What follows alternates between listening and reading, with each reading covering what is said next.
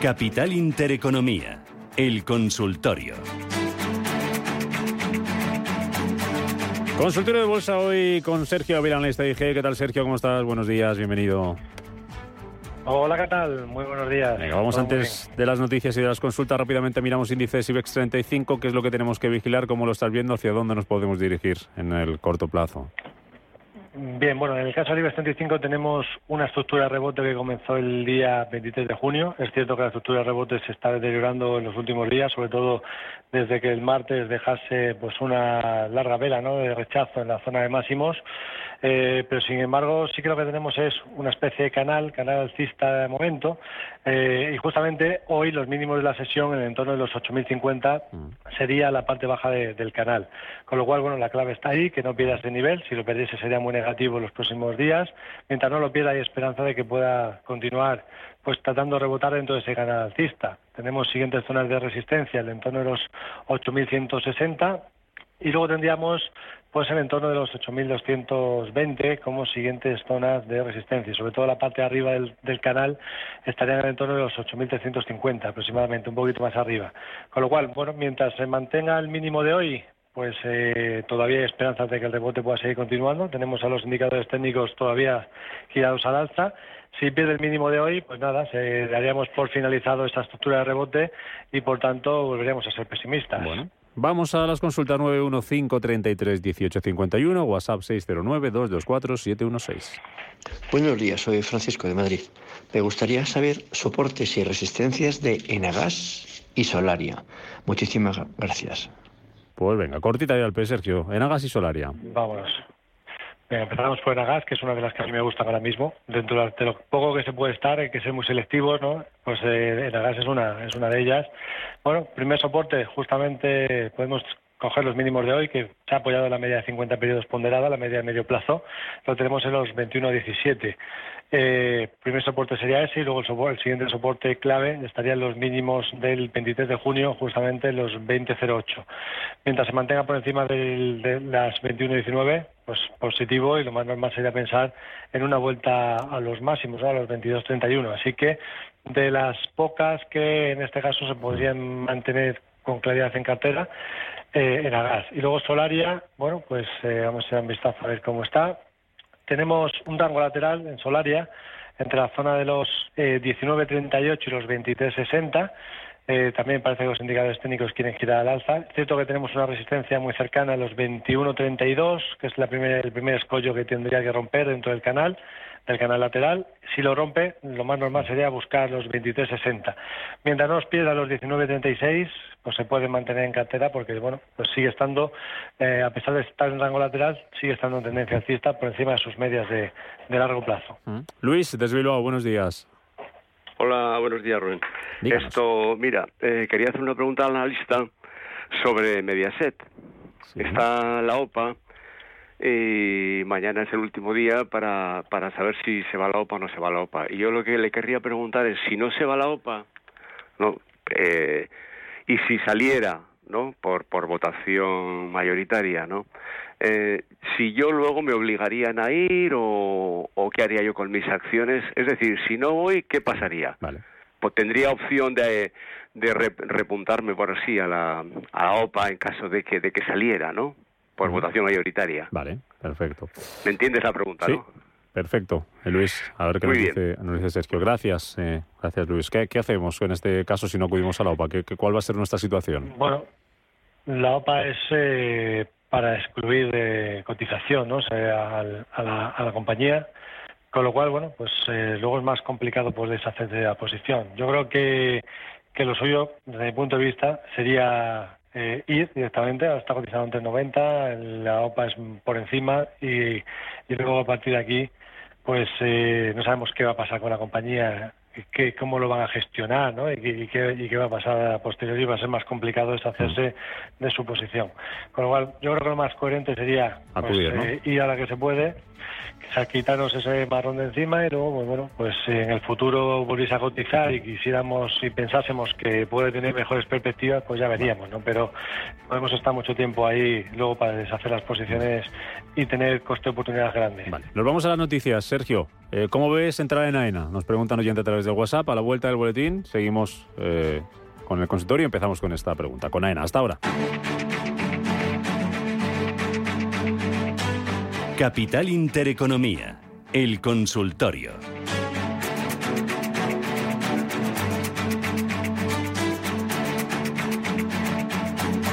Consultorio de bolsa con Sergio Avila, analista de IGL. Recuerdo los teléfonos, son el 91 533 1851, 91 533 1851 y el WhatsApp 609 224 716. Teníamos pendiente, Sergio, ¿cómo ves entrar en AENA? Nos preguntaban antes de irnos a las noticias.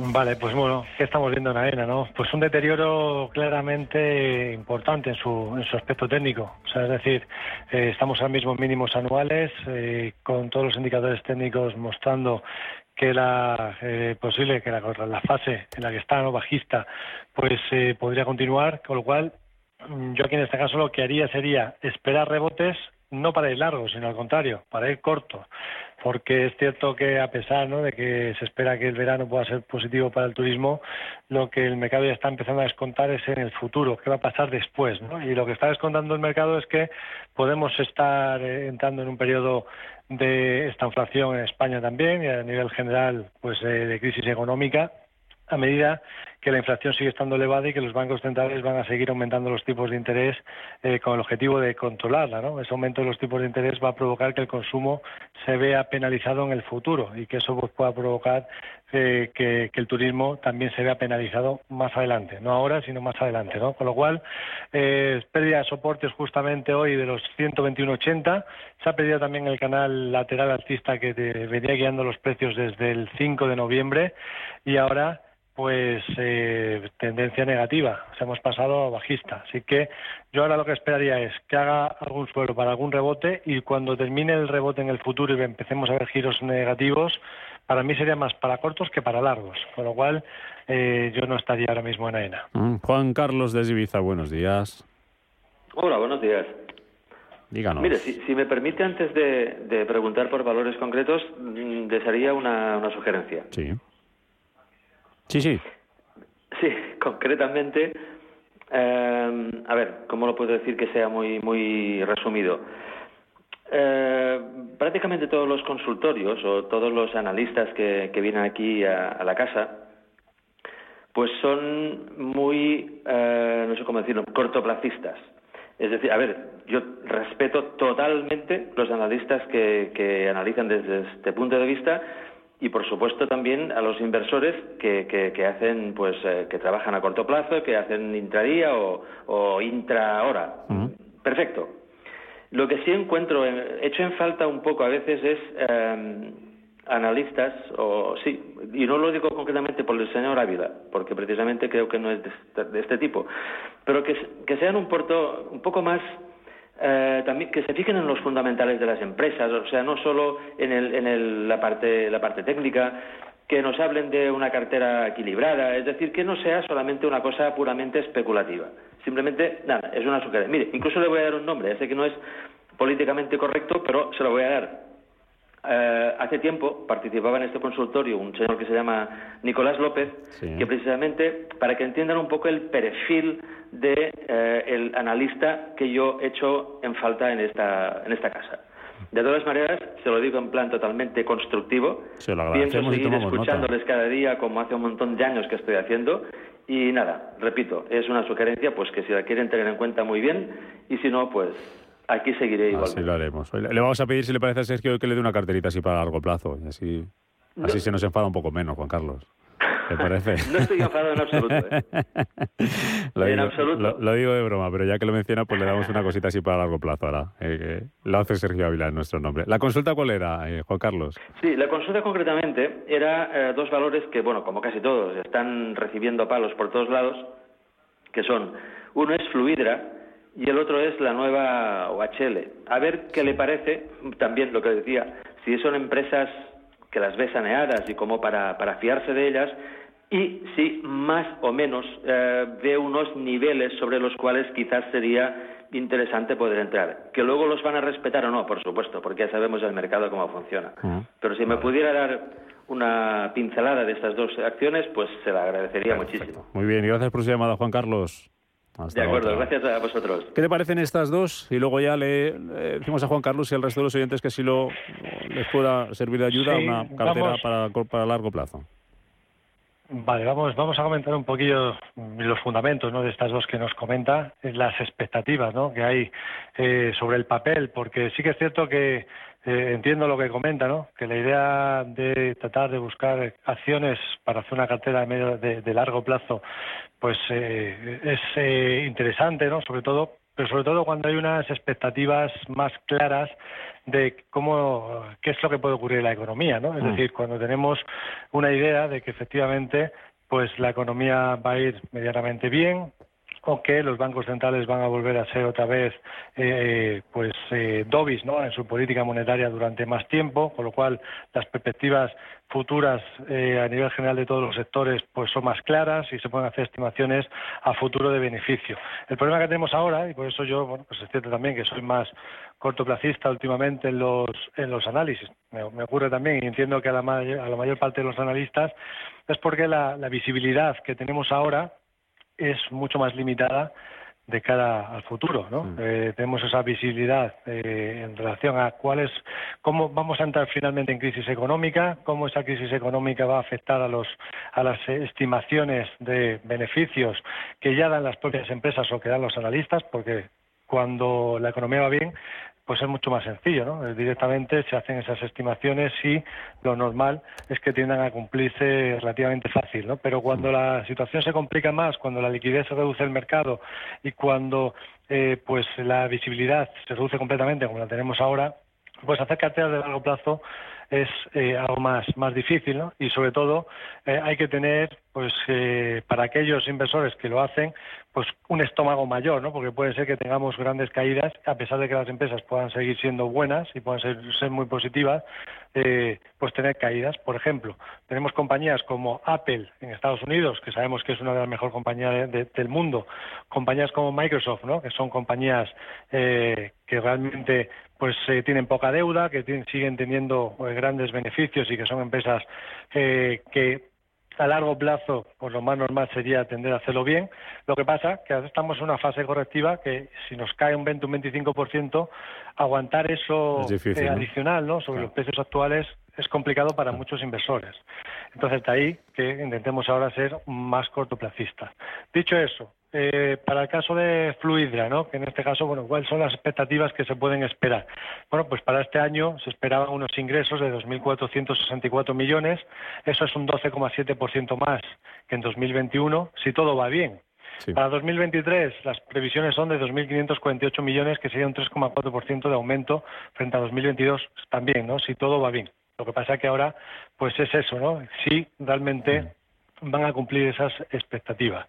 Eh, en cuanto a lo que sería el beneficio, en este caso beneficio por acción eh, para Fluidra, bueno, pues para este año 2022 se espera 1,74 euros, eh, sería un 28,7% más que el año pasado. Lo único que hay que tener en cuenta es que durante el año 2019, 2020 y 2021 ha tenido aumentos de beneficio por acción del 200%, del 124% y del 163%, con lo cual ahora las expectativas futuras de crecimiento para los beneficios de Fluida, pues eh, a pesar de que siguen siendo positivas, pues se reducen. ¿no? Mm. Entonces, eh, en ese contexto, lo que el mercado descuenta es eh, que ya no va a tener ese potencial de crecimiento como venía teniendo anteriormente. Y eso hace que pues hayamos entrado en una tendencia bajista de corto plazo. Es decir, en el largo plazo la tendencia sigue siendo alcista en el caso de Fluida, porque si nos fijamos desde el último fase de crecimiento, que fue en marzo de 2020, bueno, pues tuvo un subidón importante. Ahora todavía no ha perdido niveles completamente de Fibonacci, que son, pues bueno, lo que se, se denominan eh, niveles porcentuales con respecto a un movimiento previo. Ahora justamente estamos ahí, en el 61,8% de todo ese tramo de subida adicional. Eso estaría en el entorno de los 19,20. ¿Qué ocurre? Que los indicadores técnicos nos indican que sigue, si nos vamos a gráfico mensual, porque esto habría que verlo en gráfico de más largo plazo, nos indican que efectivamente es probable que sigamos viendo presión bajista en fluidra a medio plazo, medio y largo plazo. Con lo cual, la compañía es buena, sí, pero puede seguir cayendo. Pues efectivamente también, ¿no? Con lo cual, eh, lo suyo siempre es intentar esperar, hacer un suelo y luego a partir de ahí, cuando ya veamos que eh, las expectativas futuras sean realmente buenas y, lo peor del mercado a nivel general de todos los sectores haya podido pasar, ahí es cuando uno ya puede empezar a plantearse, yo desde mi punto de vista, eh, operaciones de generar una cartera de medio y largo plazo, ¿no? Y sobre todo de largo plazo y mantener. Dime algo muy rápido sobre, sobre HLA y esa cartera a largo plazo que antes de irnos, no es de tiempo, Sergio. OHL, eh, vamos a ello. Pues OHL le ocurre lo le ocurre lo mismo, ¿no? Había tenido eh, pues movimientos de intento de, de recuperación, pero fijaros que bueno pues desde el pasado 10 de enero todo lo que ha hecho ha sido caer, corregir, ¿no? De momento sigue estando también en esa fase de corrección. Eh, la situación parece que los inversores la, ven, siguen viendo complicadas para la compañía. Tiene un soporte de largo plazo en los 0,50, 0,48, 0,50. Veremos a ver si actúa como tal, ¿no? Porque si no, ya lo siguiente sería, eh, pues, eh, realmente complicarse más la vida. Con lo cual, bueno, pues eh, tendencia, si sigue siendo la tendencia bajista, lo ideal es esperar a que se genere un suelo que se genere un suelo y que las expectativas futuras sean buenas, sean mejores para OHL. Vamos a echar un vistazo rápidamente, si te parece, a lo que viene a ser los eh, los fundamentos. Me, voy de tiempo, así que dame, dame si te parece mejor la, cartera que le sirva también al resto de oyentes. Así, cartera, yo ahora mismo, yo, yo, ahora mismo no, no puedo hacer una cartera a largo plazo porque creo que hay que ser eh, muy conservador. Que eh, si me tuviera que fijar en algo, sería más de corto plazo lo que puede comportarse bien ahora. En Estados Unidos, biotecnología, la tecnología, la, la parte farmacéutica, estamos en un periodo estacional que lo puede hacer bien. En España, pues tenemos Enagas y tenemos Telefónica, que están bien y comportándose bien, y una compañía norteamericana que es muy buena y que, lo, que se viene comportando muy bien durante mucho tiempo y defensiva, es Monster. Monster, compañía de eh, bebidas. Pero ya digo, eh, precaución ahora y esperar a que, el suelo se haga. ¿Eso cuándo será? Cuando haya expectativa de que la Fed, en vez, de subir tipos y de hacer una política más contractiva, pues que sea lo contrario, ¿no? que sea bajar tipos y que sea una política monetaria más expansiva. A partir de ahí, pues empezamos a pensar en hacer carteras de largo plazo. Así será. Sergio Avilanleista dije gracias como siempre por estar con nosotros en este consultorio y ayudar a los oyentes de Capital Intereconomía. Hasta otra, Sergio. Cuídate mucho. Muchas gracias. Hasta pronto.